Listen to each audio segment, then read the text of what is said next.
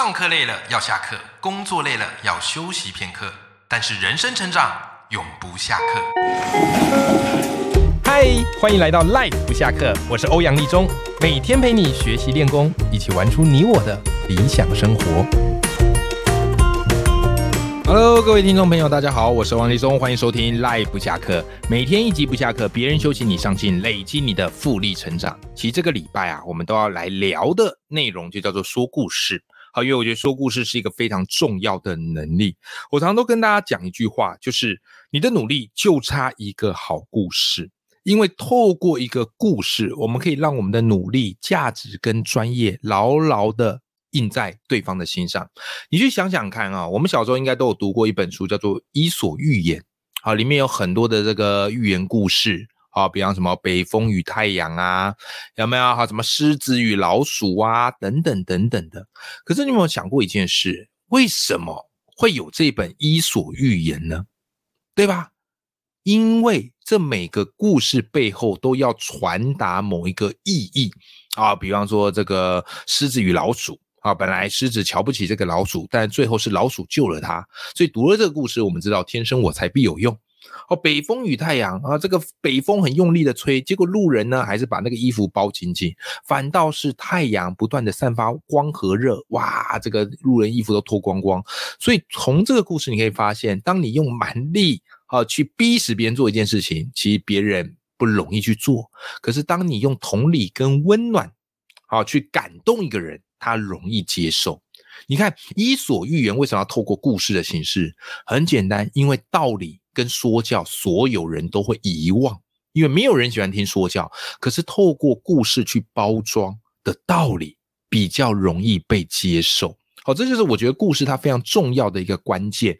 因此，我自己在写作的时候，哈，我自己有开设这报文写作课，我都会教大家，就是不管一个文章怎么样写，你一定要融入自己的一些故事，然后从故事去偷渡意义给读者。你不要有专业就开始叭叭叭叭叭一直写，因为一来它的这个认知成本太高，二来就是不容易记得住。好，但是关键来了，很多人就说：“哎，欧阳老师，我也知道说故事很重要，可是。”我的故事不管怎么说，我自己都觉得很乏味。到底要怎么去说好一个故事呢？真的是太难了。上一集节目我们有给大家一个六步骤的故事公式啊，我相信听完那一集之后，你会发现，哎，故事没有那么难。可是你要把故事说得巧，而且要深入人心，那么你就必须要进一步去学一些故事技巧。这也是在这一集的节目当中，我要特别来跟你聊，就是故事的核心关键。那就叫做冲突。那要怎么样去设计一些好的冲突呢？在正式进入到我们的节目之前，我们要先来一段工商服务时间，好不好哈？那我们其实呢都有想要给孩子听故事的念头，但是一直找不到一个好的说故事的 APP，对吧？或者有时候我们自己说故事又会觉得很累。那么在这边要特别的推荐给大家一个我自己有在用啊，然后这个的 APP。叫做亲子天下有声故事书 A P P。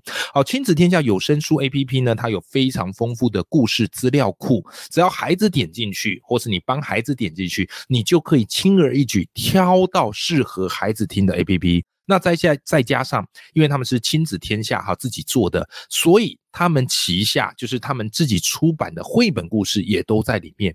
好，比方非常知名的赖爸绘本集，以及小火龙系列、达克比专区等等等等的。所以，即便你没有大量的绘本哦，你家没有买大量的绘本，你也可以透过这个 A P P 去点选这些经典绘本让孩子听。啊，那我觉得它是非常非常的方便的。好，再来。我们自己说故事给孩子听当然是很好，可是有时候我们也会有累的时候，或者有时候我们很难一人分饰多角，这时候怎么办呢？亲子天下它的这个有声故事书的 A P P，它的说故事品质，我只能说非常非常的好。我自己是一个非常擅长说故事的人，可是我听完他们这个 A P P 之后，我觉得以后应该把说故事的重责大任就交给这个 A P P，因为它不是只是照本宣科的念，他们会用像是制作广播剧的方式，不同角色有不同的配音师，而且不同情境它会有不同情境的一个背景音。好，比方我放了一个朱瑞福的游。泳课，好这样的故事给我孩子听。哇，里面游泳池的水声、报名游泳课的喧闹声，还有小动物的戏水声，全部他们都有做进去。所以孩子在听故事的时候，他会非常非常的深入其境。更棒的是，除了中文版之外，好亲子天下的这个有声故事书 A P P，它还有英文版。同时，你也可以让孩子在熟悉中文版故事之后，让他听英文版，兼顾英文学习以及故事表达。好，这是我非常推荐的有声故事书 APP。那为了要回馈我们的忠实听众以及广大的粉丝们，好，所以我特别有去找亲子天下，我们谈了一个合作。本来他们的这个是 APP 是用订阅的，好，订阅的。那你订十八个月，原价是二六八零，但是呢，只要你啊是透过我的节目的连接点进去的，好，我会把这个连接放到我的资讯栏里面。那么你知道吗？订阅十八个月只要一千八百元，换句话说，一个月只要一百元，故事让你听到饱，而且里面也有很多的歌曲、民谣唱跳。总而言之，当孩子在搭车的时候，你很怕他那边吵来吵去的时候，你放这个 A P P 给他听，绝对是最棒的一个解法，好不好？好，所以跟你分享这个好康，希望这个 A P P 好能够陪你的孩子啊一起度过这个故事的旅程。好的，那么再回到我们今天的这一集节目内容，我们今天这一集节目内容最主要就来跟大家聊的是，我们在说故事的时候，我们怎么去点燃我们的冲突引线。好，这是一个非常关键啊，就是你的故事如果没有冲突，它一定就不好听，不够精彩。当然，你要讲个平铺直叙的故事也可以，但是如果可以的话，我们为故事点燃一点点引线。啊，这个是很重要一件事情。那故事的冲突，很多人就会有一个误解，就是说，哎，欧阳老师，故事冲突难道就是说，啊，要打架、要吵架，然后或者直接这个开这个开杠啊、开打啊，是这样子吗？其实不尽然呢。这种冲突比较像是一种八点档式的冲突，但是我们的故事冲突，我们可以透过各式各样的设计，让故事它有一个扣人心弦的意味。好，今天这集跟你分享四个我认为故事很重要的冲突。首先，第一种冲突，我把它称之为叫做目标对决条件。OK，好，这条冲突它的关键是这样，就是你先设定一个目标，你的目标是很高的，可是你的条件是比较差的，好，你的条件是比较没有办法达到这目标，也就是我们去做一个目标跟条件的反差冲突。好不好？而当这个目标跟条件它产生冲突，恭喜你，故事就诞生了。所以你可以试着去想啊，你的目标是什么？然后你的条件又是什么？然后你怎么样去克服这样一个条件的限制？其实这类型的故事太多了。为什么？来，我们举一个当今很有名的足球选手，叫做梅西。你有听过吗？好，阿根廷的这个梅西，对不对？他五岁就开始练足球了，而且他有非常惊人的足球天赋。可是你知道吗？他面对到一个什么样的条件？就是在他十一岁的时候，他被诊断出患有侏儒症，也就是他长不高。这等于是宣判了他足球梦的死刑呐！因为足球员你通常要长得高一点点，会比较有优势。对吧？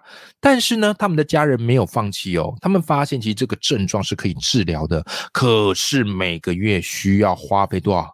花费九百万美元来注射这个生长激素啊！哇塞，这个是一个天价，对不对？所以后来啊，他们到处去寻求帮助。而梅西呢，他也很努力的用自己的努力还有球技来证明自己值得。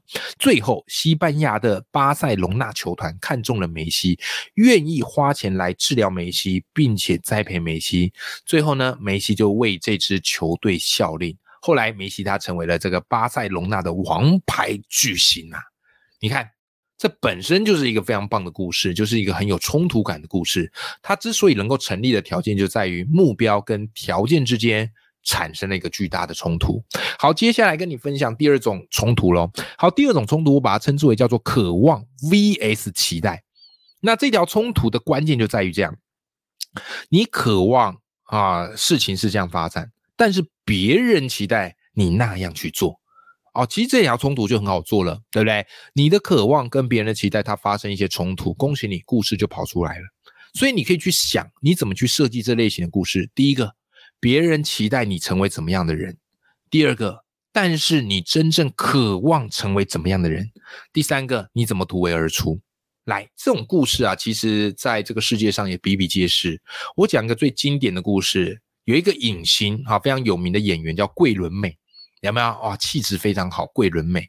好啦，那桂纶镁你知道吗？她当年第一部拍第一部电影的故事是什么？她在高二的时候，她有一次跟朋友去逛街，就后来被导演相中。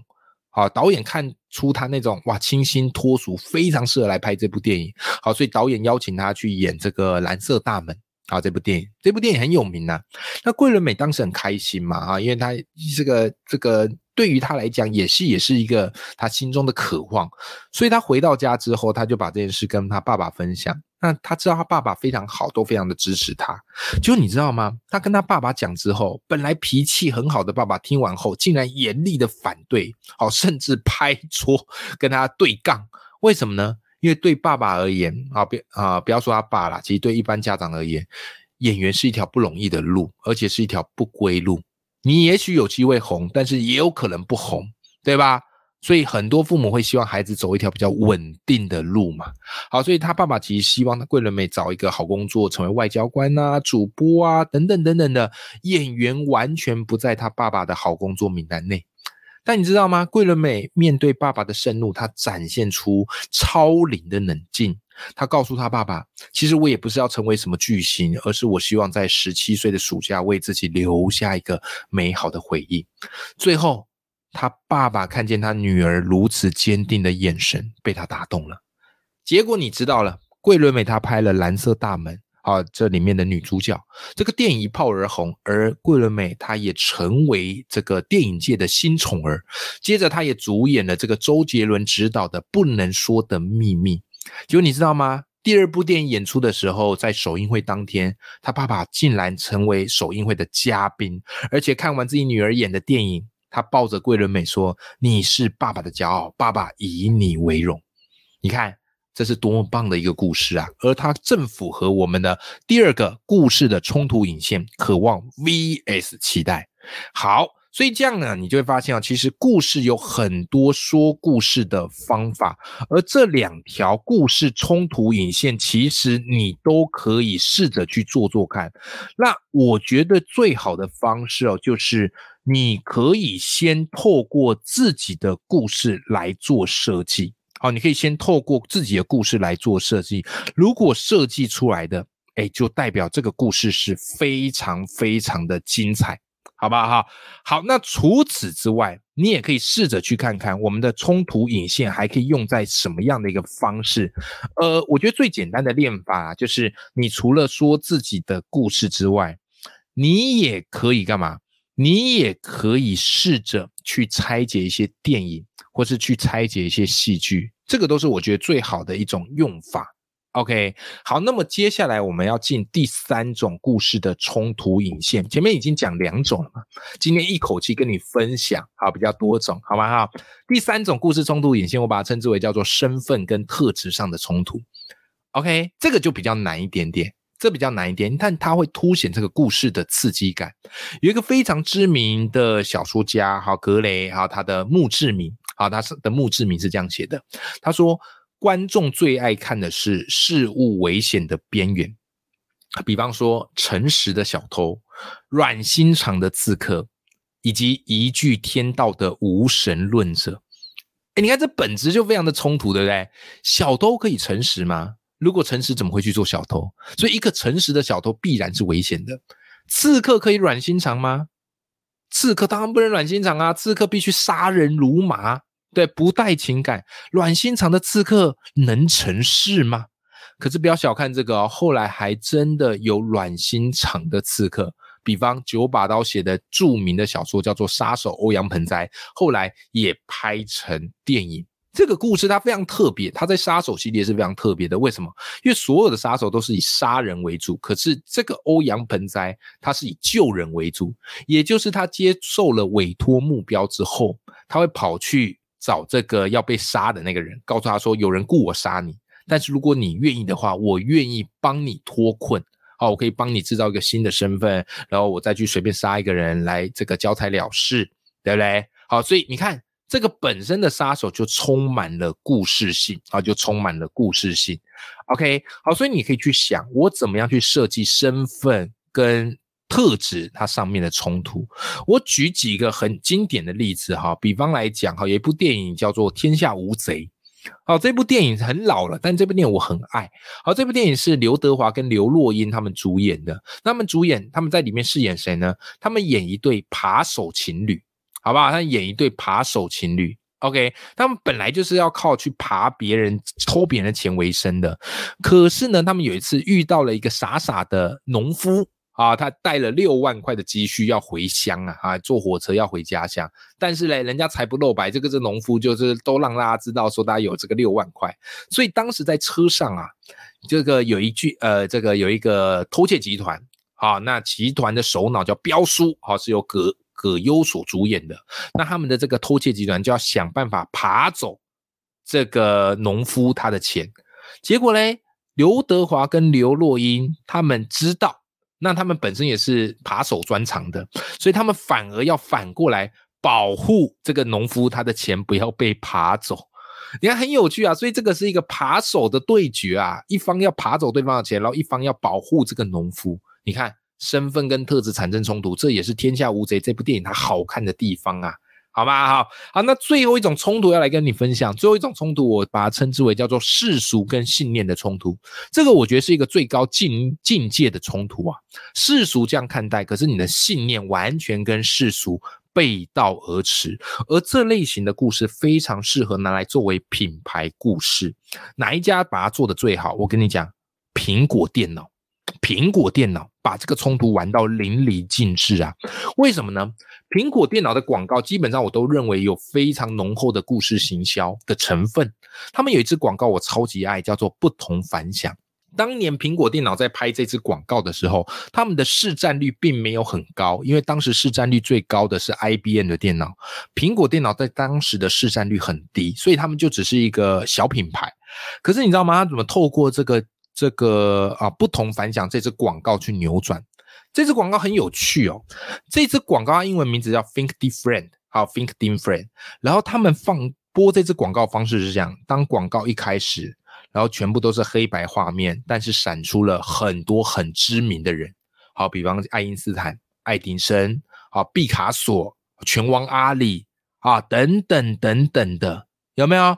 然后呢，他透过这支广告告诉你，他们。特立独行，他们桀骜不驯，他们惹是生非，他们格格不入。你可以称赞他们，引用他们，或者反对他们，质疑他们，但唯独不能漠视他们。为什么呢？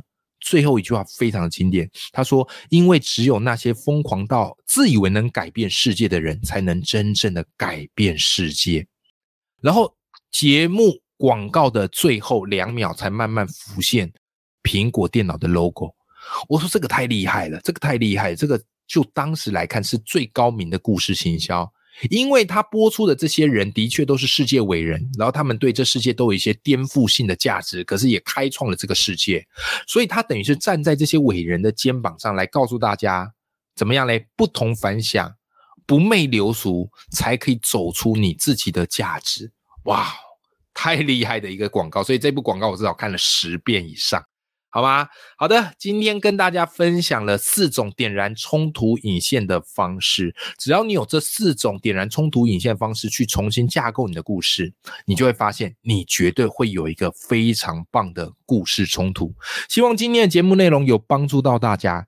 那也希望大家要记得，我们眼里有光，心中有火。祝福大家，我们都一起说出一个好故事。我们今天这期节目就到这边了，我们下期见，拜拜。